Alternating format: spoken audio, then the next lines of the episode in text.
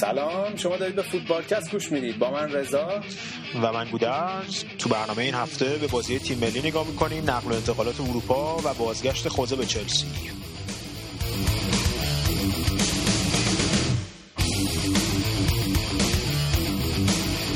صفحه فیسبوکی ما یادتون نره www.facebook.com/footballcast توی سایت soundcloud.com هم بریم فوتبالکست رو سرچ کنید می‌تونید ما رو پیدا کنید.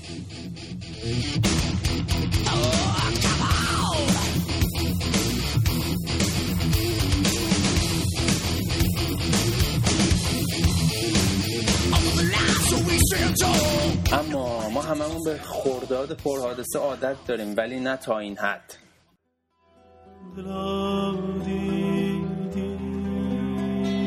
یک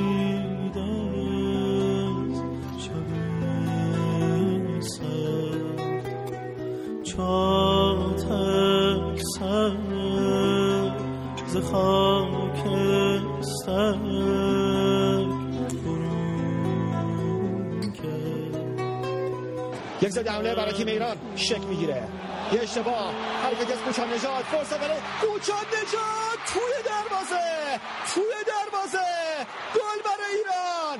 کوچان نجات. دقیقه 60 ایران رو در خاک کره جنوبی یک بر صفر جلو میندازه کره جنوبی صفر. ایران یک. باور کرده ای نیست این دم این بچه گرم دم همه بچه ها گرم. رفتیم جام جهانی به عنوان تیم اول. تبریک به همه شما دوستای عزیز. منم تبریک میگم به همه برنامه همونجور که می‌دونید راجب فوتبال اروپاست ولی این اتفاق انقدر ویژه بود که اصلا ما نمی‌تونیم ازش چشم پوشی کنیم. خیلی حال داد. خیلی حال داد خیلی حال داد. اون آخر که اون هدی که زد نرفت تو گل. آره. اون خیلی واقعا صحنه نفس گیری بود برای همه فکر کنم. گودر سال فکر می‌کنی کیروش بمونه تیم ملی؟ امیدوارم بمونه. مخصوصا با اون حرکتی که بعد از بازی کرد. دمش گرم. ولی چه حالی گرفته از این یارو چوی. آره بدبخت بیچاره که ولی به نظر من بعد زد بالا. آره این پرتغالی ها همه رگ قاطی دارن. ولی به نظر من باید بمونه. همین که دو سه سال داره با تیم ملی کار می‌کنه دیگه سیستم تیم ملی جا افتاده. ولی خب باید تیم ملی خیلی قوی بشه. دیدیم که مقابل تیم‌های بزرگ و قوی خیلی سخته که اصلا پاسکاری بکنن و بتونن چیز کنن. ولی بالاخره رفتیم جام جهانی. امیدوارم نگرش دارن. با همین تیم بمونه دیگه.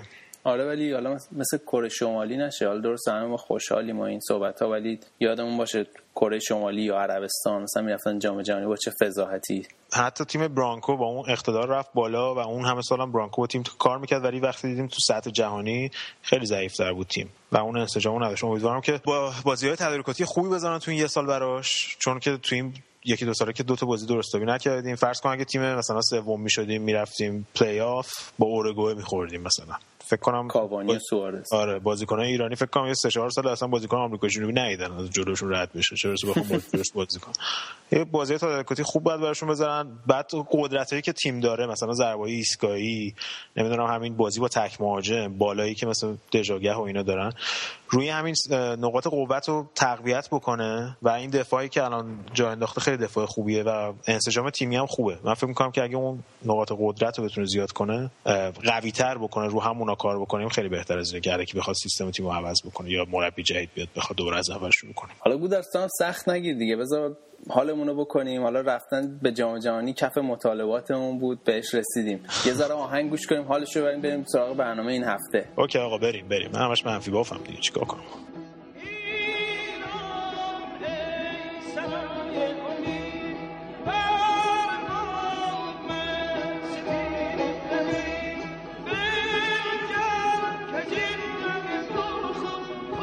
تو این بیخبری چند وقته فوتبالی که فقط همه خبرها مربوط به انتقال بازیکن‌ها بوده یه خبر همچین گنده تو این تابستون دوباره رو اومده خبر رسوایی اخلاقی ریبری و بنزما. در مورد خبر با بابک هستیم. بابک چی شد؟ بازیکنتون فرار می‌کرد آبجو روش نریزن. حالا یه گند گنده بالا بوده داستان از چه قراره اصلا قضیه چیه دختر...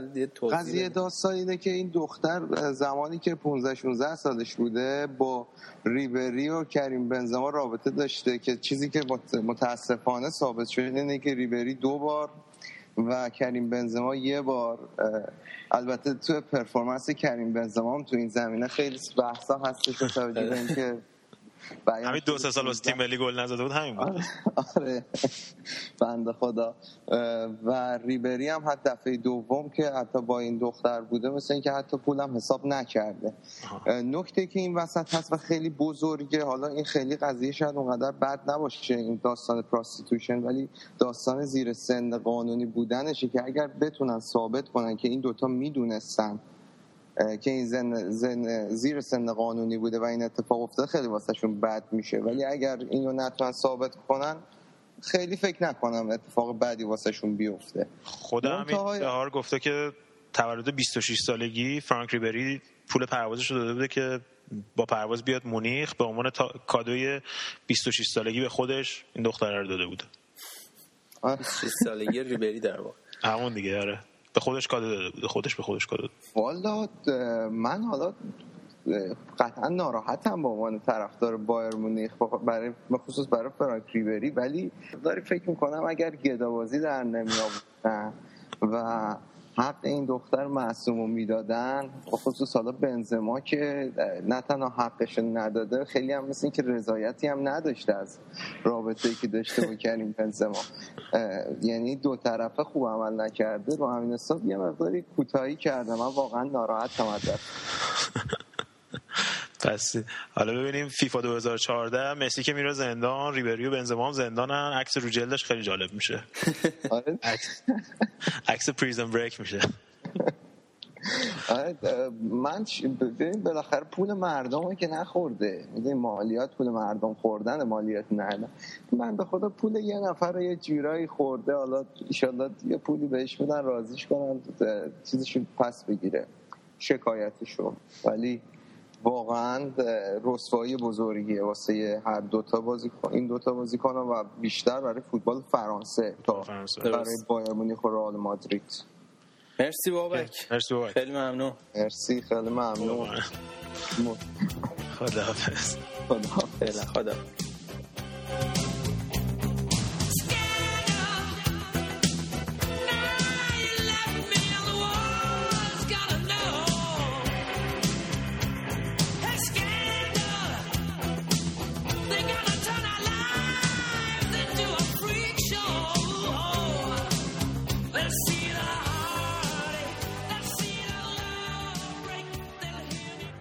don't call me arrogant because what I, am saying is true. I'm European champion, so I'm not one of of the bottle. I'm a, I think I'm a special one. درست نه سال پیش بود که خوزه مورینیو وارد انگلیس شد و با این مصاحبه تمام فوتبال دنیا رو تحت تاثیر قرار داد. آره گودرز دقیقا نه سال پیش بود که خوزه مورینیو اومد به چلسی و رویایی ترین فصل رو برای ما طرفدارای چلسی رقم زد و فوتبال انگلیس رو از این رو به اون رو کرد. یادش بخیر روزی که رفت من تقریبا داشتم گریه می‌کردم مثل بقیه طرفدارای چلسی و فکر کنم 6 سال منتظر همچین روزی بودیم. خیلی خوشحالم که دوباره اومده به تیم خودش. تبریک میگم به همه طرفدارای چلسی. امیدوارم که مثل دفعه اول هم موفق باشه. حالا بریم یه ذره گذشته رو بررسی کنیم تا برسیم به زمان حال راجبش صحبت کنیم. گودرز به نظر چه چیزی باعث می‌شد چلسی مورینیو حکمران مطلق لیگ انگلیس باشه برای دو سالی که مورینیو اونجا بود؟ دو سه سال البته. خب اول که خود شخصیت مورینیو بود اون شخصیت و اون شخصیت برد و آورد به تیم چلسی. یادمون باشه که قبل از اون تا 19 سال فقط آرسنال و منچستر قهرمان لیگ برتر می‌شدن.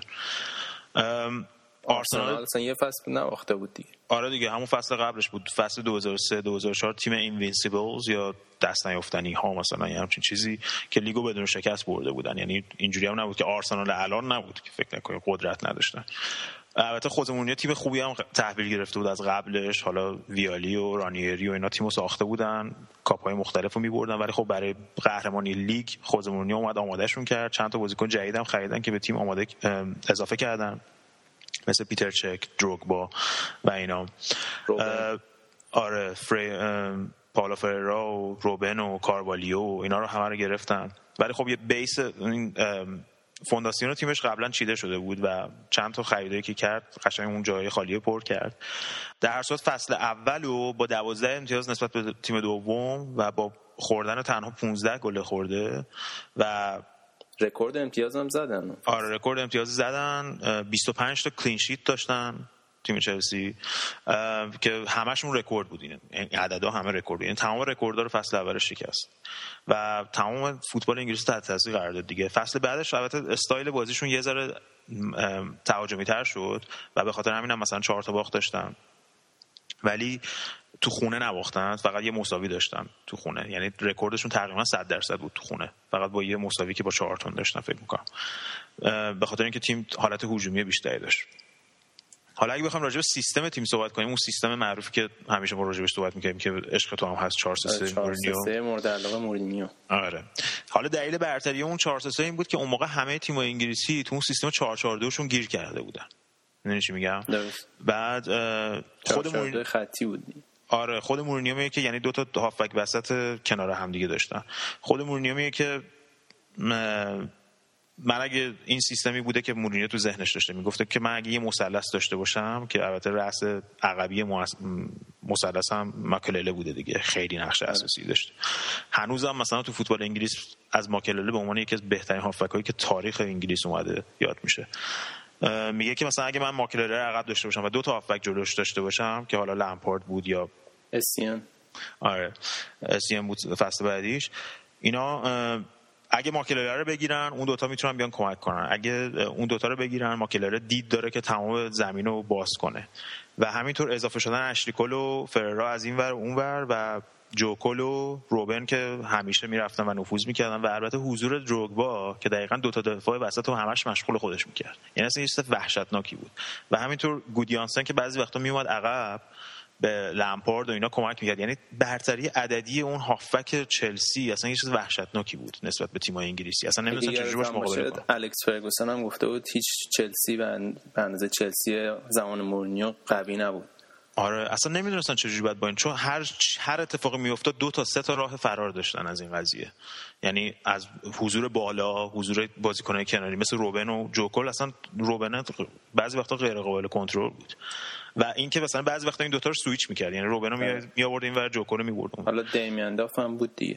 آره دیمین داف بود یه مدت مثلا موتو بود اینا اومدن ولی این دوتا اصلی شو داریم حالا. مثلا صحبت می‌کنیم. ولی خب نقش ماکلله و اسین خب خیلی تو اون تیم اون مدت خیلی چیز بود. یه چیزی که الان چلسی الان نداره و امیدوارم اینو یه هافبک دفاعی خوب که الان تو فوتبال انگلیس وجود نداره. هیچ تیم تو انگلیس الان یه هافبک دفاعی, تخصصی خوب نداره و شاید هم یکی از دلایل ضعف تیم انگلیس تیمای انگلیسی توی لیگای اروپا تو این چند سال اخیر همین بوده. البته حالا ممکنه اسیانو دوباره به اوج برگردونه. تو آره اسیان باید ولی خب با یه هافبک دفاعی بازم میگم دیگه تو 4 5 تا مسابقه نمیشه چیز کرد. البته این دو سال اول این دو سال اول بود تقریبا تقریبا از اواخر سال دوم دیگه اختلافا و مشکلات شروع شد. راجع اون مشکلات به من بگو رضا فکر می‌کنی این اتفاقات بیفته دوباره؟ مشکلاتی که الان میگن حل شده. گودرز می‌دونی موفقیت چلسی به این بستگی داره که مورینیو و آبراموویچ بتونن با همدیگه خوب کار بکنن. همچین مزاحم همدیگه نشن. سال اختلافایی که مورینیو با آبراموویچ داشت ریشش چیز داره عمقی تر بود. از سال 2005 این اختلافا شروع شد. وقتی که آبراموویچ چیف اسکاوت در واقع مدیر استعدادیابی چلسی رو تغییر داد و بر مز... چی میگم به مزاق مورینیو خیلی خوش نیامد بعد این اختلاف بیشتر شد وقتی از تاتنهام رو آورده بود دیگه. آره آره خب. از تاتنهام اومده بود. بعد این اختلاف بیشتر شد سال 2006 که شفچنکو با یه مبلغ گذافی از آسمیلان اومد چلسی کاملا برخلاف نظر مورینیو. سی میلیون پوند. آره که اگه یادت باشه اصلا به شفچنکو می‌گفتن آبرامویچ گلدن بوی مثلا. بعد یه جورایی بهش می‌گفتن جاسوس آبرامویچ تو رخکن از این صحبت ها جاسوس انگلیس هست آره. بعد همون تابستون اون سال شایعه اومدن کلینزمن به چلسی شروع شد که اصلا پورنیا خیلی ناراحت شد. اگه یاد بشه اون سال کلینزمن با آلمان ترکونده بودن جام جهانی و همه تو جو آوردن کلینزمن بودن. آره. بعد از FA Cup 2007 بود که دو FA Cup هم برده بودن دیگه که می‌گفتن مورینیو unhappy ه اصلا خوش. آره آره.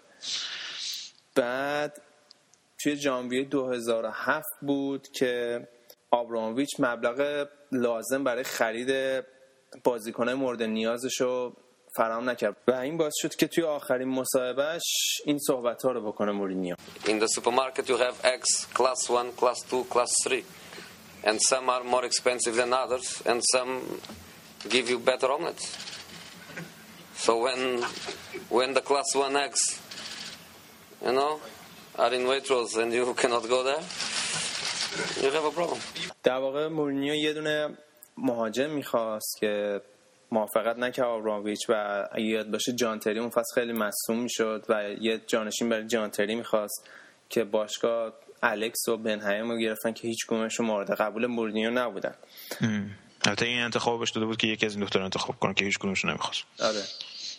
تا بازی روزنبرگ که آخرین بازی مورینیو به عنوان مربی چلسی بود. صحبتایی که هست میگن البته اینو من از این مقاله از روی بی بی سی خوندم که در واقع 24 ساعت آخر حضور مورینیو توی چلسی رو شرح میده که ساعت دو بعد از ظهر فرداش آبراموویچ که یه سفر کاری داشته سفرش رو کنسل می‌کنه و یه جلسه فوقالعاده توی استنفورد بریج برگزار می‌کنن با حضور مورینیو. توی اون جلسه میگن که آخرین بازی که چلسی انجام داده 24 هزار نفر بیشتر نیومدن و مورینیو هم چون جلسه تهدید می‌کنه که منو اخراج کنید و اگه می‌تونید مربی بیارید که به اندازه من موفق باشه براتون. ظاهرا توی همون جلسه تصمیم گرفته میشه و مورینیو و آبراموویچ به این نتیجه می‌رسن که باید به همکاریشون با همدیگه پایان بدن. البته میگن اختلافات شب قبلش تو رخکن شروع شده بوده. قضیه چی بوده؟ بعد بازی که بازی تمام میشه مورینیو میره برای کنفرانس مطبوعاتی و تو رخکن نبوده. آبراموویچ با یه تخته وایت بورد میاد تو رخکن و شفچنکو به عنوان مترجمش. بعد میره با هر بازیکن تک تک صحبت می‌کنه و عملکردشون رو مورد بررسی قرار میده. فقط یه لحظه فکر کن راجع به این قضیه دیگه. فکر کنم از clipboard ه داشته مثل حالت بسکتبال مربی بسکتبال هستم میشینه تغییر می‌داده position ش. و شبش این خبر رو به بازیکنان اعلام می‌کنن و اون داستانه معروف که میگن دروگبا زد زیر گریه و از این صحبت ها و تا 6 سال لیه که اومد دوباره همینجا. البته معمولا میگن نباید به تیم قبلیت باز برگردی مثل دوست دختری که باش به هم می‌زنی هیچ وقت نباید دوباره باش آشتی کنیم حالا ببینیم چی میشه دیگه داستان این دو مرد. خودش هم که گفته مثل ازدواج مجدد میمونه دیگه. البته قول قهرمانی تو فصل اول نده و محلل این وسط کی بوده معلوم نیست.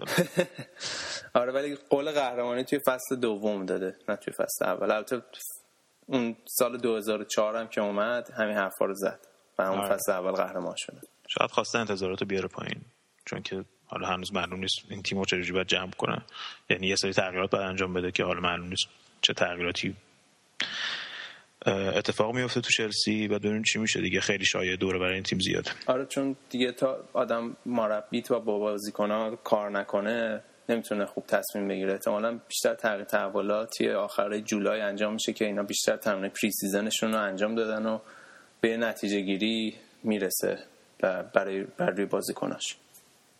اوکی پس بریم ببینیم چه تغییر تحولاتی قرار تو تیم انجام بشه واسه فصل بعد.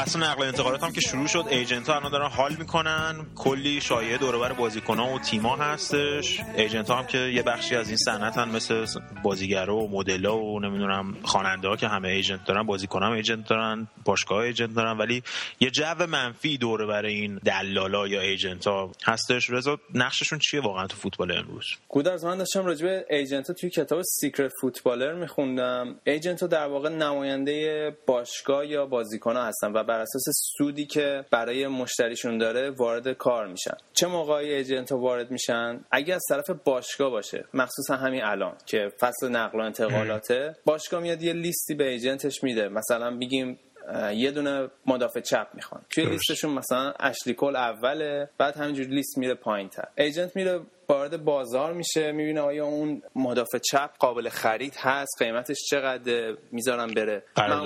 آره معمولا بازیکن اول تو لیست هیچ وقت باشگاه نمی‌تونه بخره. میرن تا مثلا بازیکن سوم چهارم تو لیست که اونو می‌خرن. بعد توی کنفرانس مطبوعاتیشون میان میگن که آره این هدف اول ما بوده و خیلی ما خیلی وقت بود که ما اینو تحت نظر داشتیم. اما حالا ایجنت برای چقدر, بازی... چقدر پول می‌گیرن ازشون؟ از چقدر حقوقشون چقدر حقوقشون ریتاشون فرق می‌کنه. توی ایجنت های کله گنده معمولا تا ده درصد قراردادم بعضی وقتا پول می‌گیرن. ولی نرمش توی لیگ برتر معمولا 5 درصده و حالا فیفا می‌خواد یه قانونی تصویب کنه که rate agent ها رو بیاره تا 3 درصد بکنه که خیلی بعیده.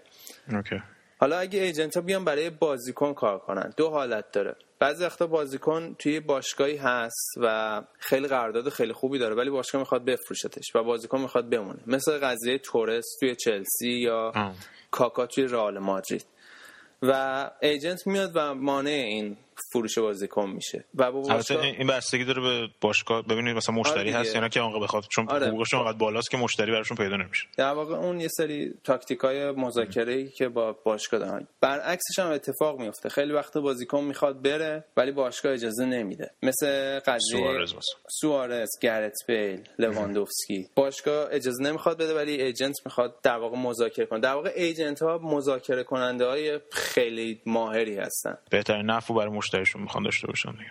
آره بعد به خاطر همینم جو منفی دور برشونه دیگه چون که آره دیگه ببین آخه اینا در واقع businessman ن دیگه اینا همش آره. business ه. خب خیلی وقتا agent منافع بازیکن برخلاف برخلاف منافع یه باشگاهی میشه. به عنوان مثال قرارداد کارلوس توز از منچستر به منچستر سیتی. آقای کیا جورابچیه آقای کیا جورابچی بعد ببین این قراردادش انقدر ماهرانه بسته شده. اگه منچستر سیتی مسی رو بیاره توی منچستر سیتی و 300 میلیون برفرض بهش پول بده بعد همونقدر پول به توز بده. چون یه قراردادی بسته که بعد پردرآمدترین بازیکن منچستر باشه. agent ها به نفع طرف در واقع به نفع مشتریشون کار می‌کنن دیگه. حالا آره. چه می‌خواد برخلاف منافع باشگاه باشه یا بازیکن اتفاقا بعضی وقت از بعضی از این agent ها انقدر قدرت پیدا می‌کنن که اصلا می‌تونن باشگاه هم کنترل کنن. یا اینکه مثلا مربی رو کنترل بکنن که چه خریداری می‌کنه. مثلا همین agent مایکل لادروپ تو سوانزی. الان با سوانزی مشکل پیدا کردن. با اینکه قرارداد مایکل لادروپ رو تمدید کردن ولی این agent خود مایکل لادروپ که با خودش اومده تو باشگاه و سر خریدا با باشگاه مشکل پیدا کرده. و این میگن شاید منجر به این بشه که اصلا مایکل لادروپ بره از سوانزی با تمام موفقیتی که داشته و تازه هم قراردادش رو تمدید کردن درسته. البته به گودرز مثل هر چیزی که نکته مثبت منفی داره ایجنت ها به پیشرفت فوتبال خیلی کمک کردن و بازیکن ها باید حتما ایجنت داشته باشن. چون کار ایجنت اینه که مطمئن شه بازیکن تمام سود و منفعتی که از یه به تمام حقش می‌تونه برسه. چون یه بازیکن برفرض که نمی‌تونه بشینه همه مذاکره کنه با یه باشگاه و بگه آقا من در واقع ارزش خودش رو نمی‌دونه. خب حالا بریم ببینیم ایجنت ها دارن چیکار می‌کنن چه گلی به سر بازیکن ها و باشگاه و ما دارن اجمعین می‌زنن خب فصل نقل و انتقالات شده و پرز آتیش زده به مالش و مهمترین خبری که هست خبر انتقال گرت بیل به رئال مادرید با مبلغ 85 میلیون پوند یا 120 میلیون دلار که تقریبا آره. تقریبا گرونترین بازیکن تاریخ میشه اگه این اتفاق بیفته. آره دیگه رئال معمولا عادت داره یه همچین خرید بزرگی هر چند فصل یه بار می‌کنه یا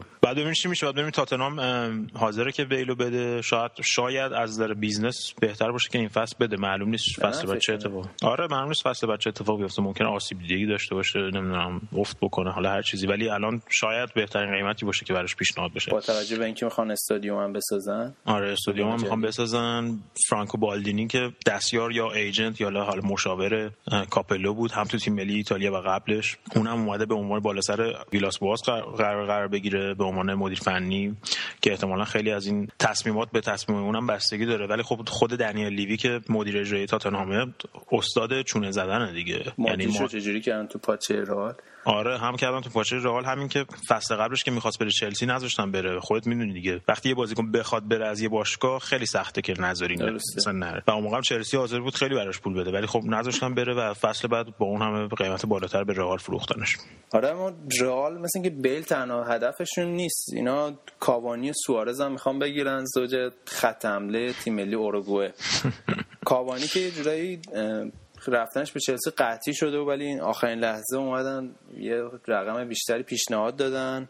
سوارز هم که خیلی وقت مثل که تقریبا رفتنش از لیورپول قطعیه یعنی با اتفاقاتی که افتاده بود. آره لیورپول توی مدت دست به کار شده که یه جوری جایگزیناش رو پیدا کنه. البته جایگزین که نه حالا مثلا به عنوان بدیل کف مطالباتشون رو بذارن گفتن که حالا آسپاس خریدن از سلتا که میگن گلزن خوبیه. صحبت دیگه که بوده توی این مدت خب کلوتوره که تو چیز دفاع گرفته بودن که جایگزین کرگر بشه. صحبت دیگه که بوده هنری میختاریانه که فکر کنم از شاختار می‌خوام بگیرنش که 20 میلیون البته می‌دونی هر باشگاهی معمولا یه دونه قرارداد بزرگ اون سال داره معمولا. که مثلا قرارداد خفن امسال لیورپول هم میگن همین مخیتاریان بازیکن ارمنیشون انقدر میارزه؟ امیدوارم مثل زمانی که پول تورس اومد دستشون ول خرجی الکی نکنن. رو حساب که 5 میلیون دم دستشونه. بعد ببینیم سوارز رو میدم بره یا نه. از سوارز هم گفتن که اگه می‌خوای بری باید حتما درخواست انتقال رسمی بدی یا باشگاه. و سوارز هم هنوز این کار نکرده. سه بار تا حالا تو سه تا interview مختلف از وقتی که رفته با تیم ملی اروگوئه تو جام کنفدراسیون آره. درخواست که گفته که می‌خوام جدا شم از لیورپول. درخواست کنم ولی گفته مثلا اگه رئال مادرید پیشنهاد بده میرم. رئال پس اینجوری شیرین یه 200 میلیونی داره خرج می‌کنه. امسال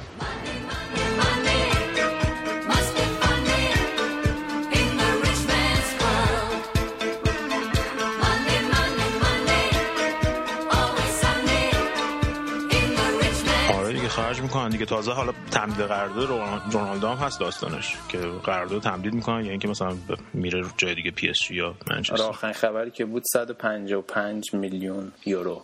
یعنی پردرآمدترین بازیکن جهان میشه نجومیه دیگه. نجومی. ولی خب. حالا لیورپول قرار بود که یه صحبتی هم شده بود که توز رو بیارن جاش اما توز مثل این که داره میره میلان آها. با 10 میلیون. OK. پس میره میلان توز منسیتی کیا رو آورده؟ منسیتی که فکر کنم تا حالا اول کارشه. تا دو, دو نفر خریدن یه خسوس ناواس گرفته.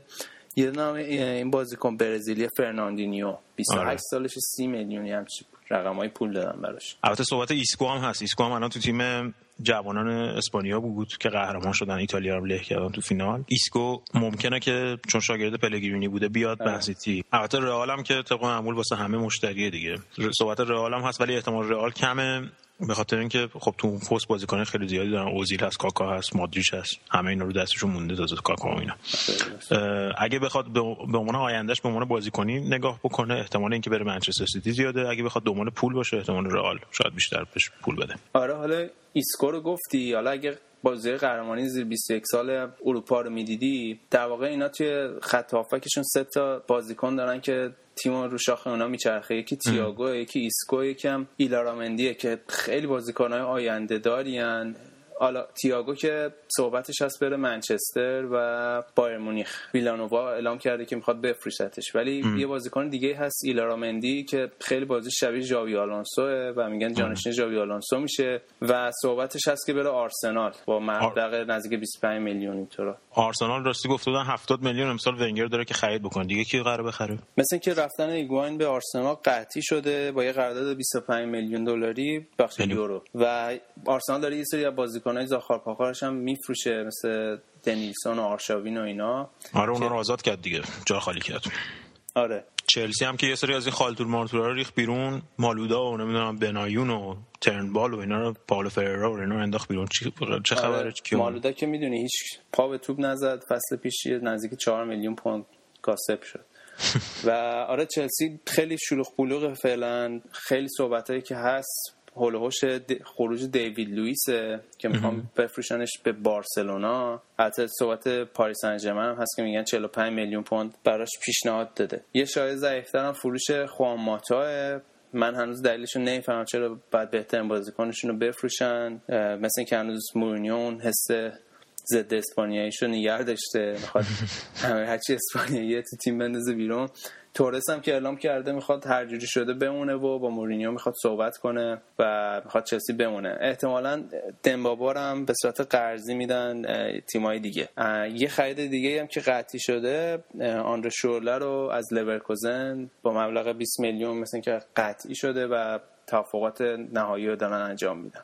برای مهاجم نوک صحبت وین رونی بود برای آرسنال و چلسی ولی به نظر می‌رسه احتمال چلسی بیشتر باشه. آره خب چلسی اولا دو تا مسئله هستی که اینکه مورینیو خیلی با وین رونی حال می‌کنه. دوم این که به نظرم چلسی تنها باشه که می‌تونه مبلغ درخواستی وین رونی رو پرداخت بکنه. تورس هم یه شایعه بود که بره بارسا. از بارسا چه خبر؟ چی شده؟ چه خبر؟ کی گرفتن آره بارسا و چلسی مثل خیلی نقل و انتقالاتشون به هم دیگه پیچیده شده.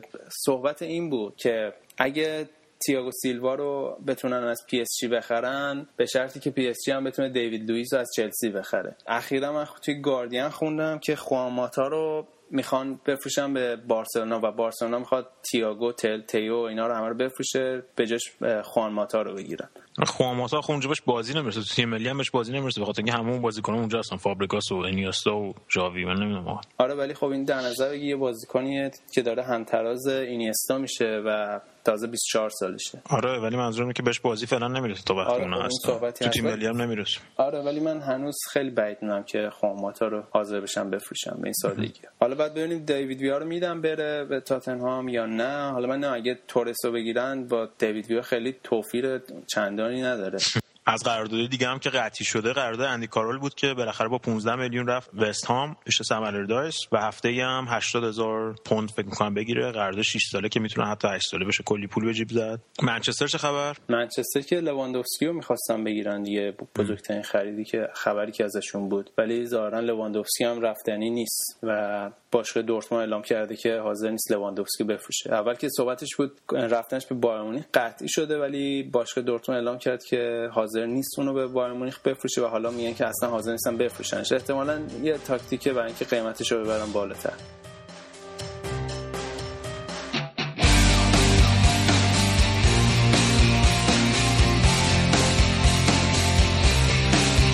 مرسی از همه شما که به برنامه ما گوش دادین. ما برنامه بعدیمون تقریبا یه ماه دیگه قبل از شروع لیگ برتر انگلیس یکی دو هفته قبل از شروع لیگ برتر انگلیس خواهد بود.